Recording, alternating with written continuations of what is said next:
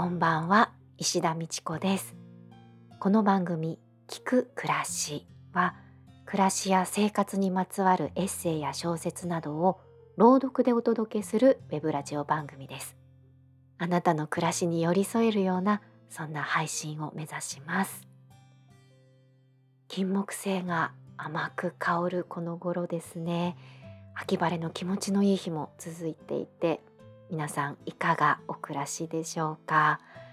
私は前回の配信でねお知らせした舞台を終えて豊橋から戻ってきました。最近ね懐かしい再会が重なっていて豊橋でも大好きな演劇仲間と何人か再会をしましたし東京でもね以前お世話になった映画監督の方だったり大学時代の演劇サークルの大同窓会があったりと懐かしく嬉しい再会が続いています。もうなんというかねこの今の時代この年齢になってくると「はあみんな元気でよかった」と再会の嬉しさ懐かしさとともに安堵の気持ちがすごく湧いてきまして。でその同窓会の時にね先輩から「今後の役者としての野望は何かと 尋ねられまして。でその時「うんそうですね」とこうちょっと考えて答えたのが少しでも、まあ、一人でも多くの方に舞台はもちろんですが映画や音楽や美術などねその芸術に日常的に触れて心豊かに暮らせるような方をね一人でも多く増やしたいなということをなんかうん。大それたことなんでしょうか。けどまあそうですね。答えたんですけれども改めて豊かな心って何なんだろうなと考えていまして皆さんどう思いますか？私の今の考えだとまあ一般的なものにね近いと思うんですけれどもこういろんな想像を沸かせて膨らませて心を動かして人や人に限らず物やこの地球にあるものに対してね優しく思いやれる心なのかなと思ってるんですけれどもなんかね最近の社会の出来事ニュースなど見ててもあと身の回りでのね出来事でもそうなんですけれども資本主義の限界や弊害を感じることが増えてきまして私はこれからどう暮らしていきたいんだろうとか今を生きる一人一人が幸せに暮らすにはどうすればいいんだろうとか考えることがねあの多くなってきました。まあ、答えはねあの決して一つではないと思うんですけれども、うん、日々、まあ、本を読んだり信頼できる方たちの発言を聞いたりなどして知ること学ぶことから始めているこの頃です。さて今回お届けする朗読は詩人小説家の室尾再生さんのエッセイ「日本の庭」です。初出は1943年、えー、昭和18年ですね。日本の庭からですね。それでは聞いてください。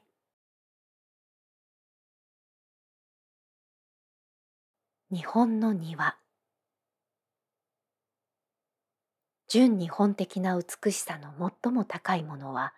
庭である。庭にはその知恵を薄め、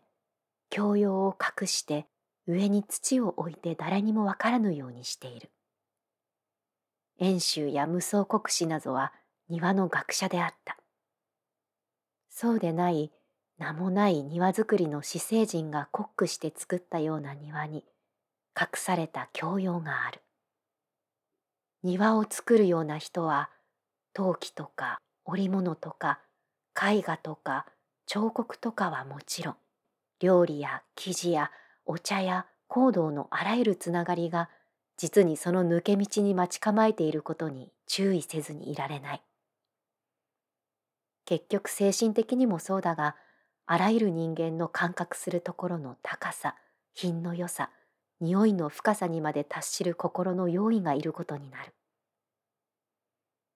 人物ができていなければ庭の中に入ってゆけない少なくとも庭を手玉に取り小中に丸めてみるような余裕が生じるまでは人間として学ぶべきもののすべてを学んだ後でなければならぬような気がする。鉄のような精神的な健康もいるし一景の花にも心惹かれる柔らかい詩人のたゆたいがいり十人で引く石も指一本で動かす最後の仕上げにも徹底的な勝利をも目指してその仕事に就かねばならぬ。入り込んでいけば生優しいことは一つとして存在していない。この世界ではもうよかろうという言葉やいい加減にしておこうということは意味嫌われる。進んだら退くことを知らぬ。庭作りの最後は財を滅ぼし、市政の老居に閉塞するものが多い。庭を見るということもその日の時間が大切であって朝早く見て美しい庭もあろうし午後の斜陽の差す頃に生える庭もあろうからその庭の主人にいつ頃がいいかということを打ち合わせする必要がある。いきなり訪ねて庭を見せてくれということはぶしつけであって読書している机のそばにいきなり訪ねて座り込むようなものである。大抵の庭は午前なら10時頃までは日の差し方も斜めに走っているから直射する午後1時から3時頃を避ければ夕方はどういう庭でも美しいという理由でこの2つの時間に庭を見ることで間違いはなく無礼でないかもしれない。夕方も大して暗くならない日没前1時間くらいなら春夏秋冬を通じてまず夕暮れの庭を見ることで時間的に効果が多い。その日没後、すっかり暗くなるまでの庭を見、庭が夜の中に沈み込むのを見収めることは、庭というものの精神を見てやるようなものである。しかしそれは、その庭の主人がいつも見ているだけで、他人が見られない奥の深いところかもわからぬ。庭が夜の中に襟を正して水黒いしながら人根に入る時はその庭にあるものが一切に溶け合う美しい瞬間である。花も石も木の幹も皆それぞれに見る人の心につながってくる。見る人に物思いがあり人のことを考えているなら花も木石も物思いの美しさを加え増やしてくれる。建築造園教養英知学問そんなものに思いを潜めている人がいたらその人は庭を見ながら柔らかく教養英知のはけ口を手伝ってくれることに気づく。滝田著院氏は教則にもたれ庭を見ながら雑誌に書いてもらう小説家や評論家を頭で選んでいたそうであるが滝田氏でなくとも建築家や事業を目指す人々がその仕事を庭を見ながら組み立てることもあるだろう。戦国時代の首相が明日の戦いに思いを潜めるためにはどれだけ庭の静かさが必要だったかわからない。私は最近庭には木も石もいらないような気がしだした。垣根だけあればいい。垣根だけを見てあとは土あるいは飛び石を見るか苔を見るようにして木というものはできるだけ少なくまた石もできるだけ少なくしたいと考えるようになった。なぜかといえば庭で最初に目につくは垣根であり垣根は表からも裏からも座敷からも見えるからである。柿がいい柿ならそれだけ見ておればいい。小さい市政の庭ならなお柿だけ見られるようにしたいと考えている。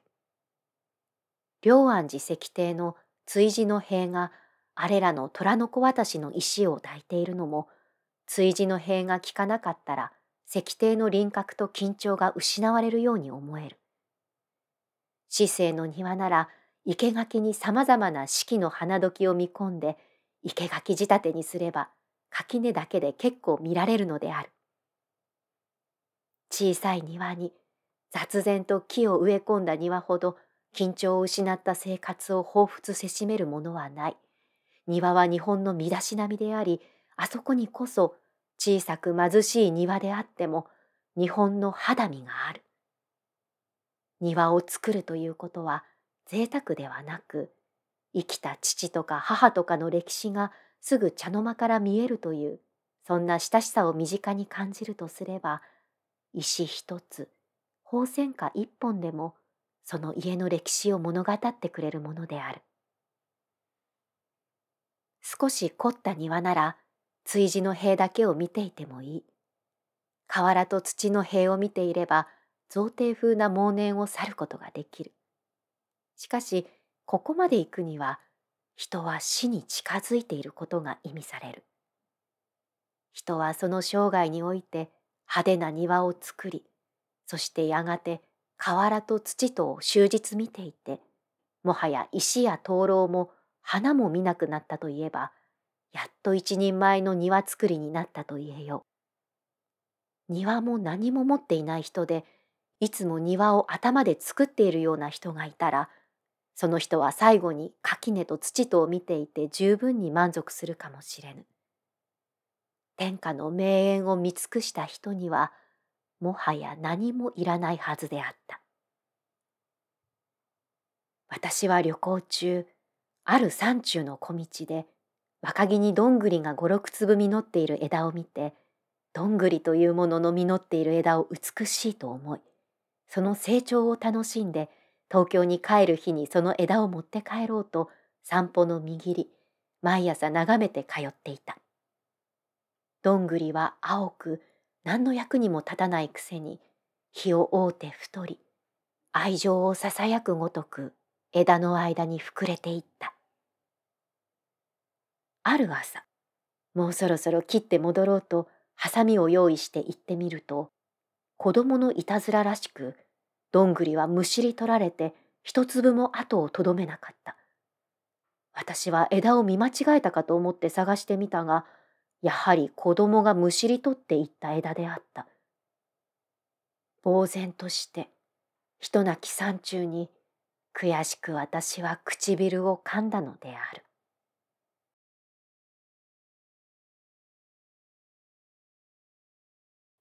ありがとうございました。室尾再生のエッセイ「日本の庭」でした最近庭をゆっくり眺めることをしていないなぁと読みながら思っていました、ね、今の自分がじっくりと庭を眺めたならどんな効能があるんでしょうか、うん、思考を整えてくれるようなそんな効能があるかもしれないなぁなんて思います。室尾再生の言葉はいいですね。私初めて朗読をしたんですけれども今の日常的な言葉の感覚とはちょっと違って姿勢が正されるというか心が洗われるというか日本語のね美しさを感じるような言葉で口に出して噛みしめながら朗読していました。いかがでしたでしょうか？番組へのご意見ご感想などはメッセージフォームからお気軽にお便りください。